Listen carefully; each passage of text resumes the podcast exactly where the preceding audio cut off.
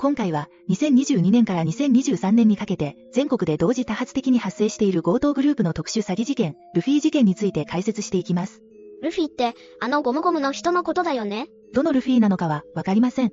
でも、誰でも聞いたことがあって、仲間思いで、なんとなく、みんなから慕われているイメージがありますよね。この事件は、ルフィと名乗る指示役が、10から30代の若者を闇バイトと称して集めて強盗をさせる、という卑劣な事件です。実行役の中には少年も多く、ほとんどが逮捕されています。うわぁ、自分では手を汚さないで、他人に悪いことをやらせるんだ。そんなの、ルフィは絶対しないよねそんな船長には、あまりついていきたくないですね。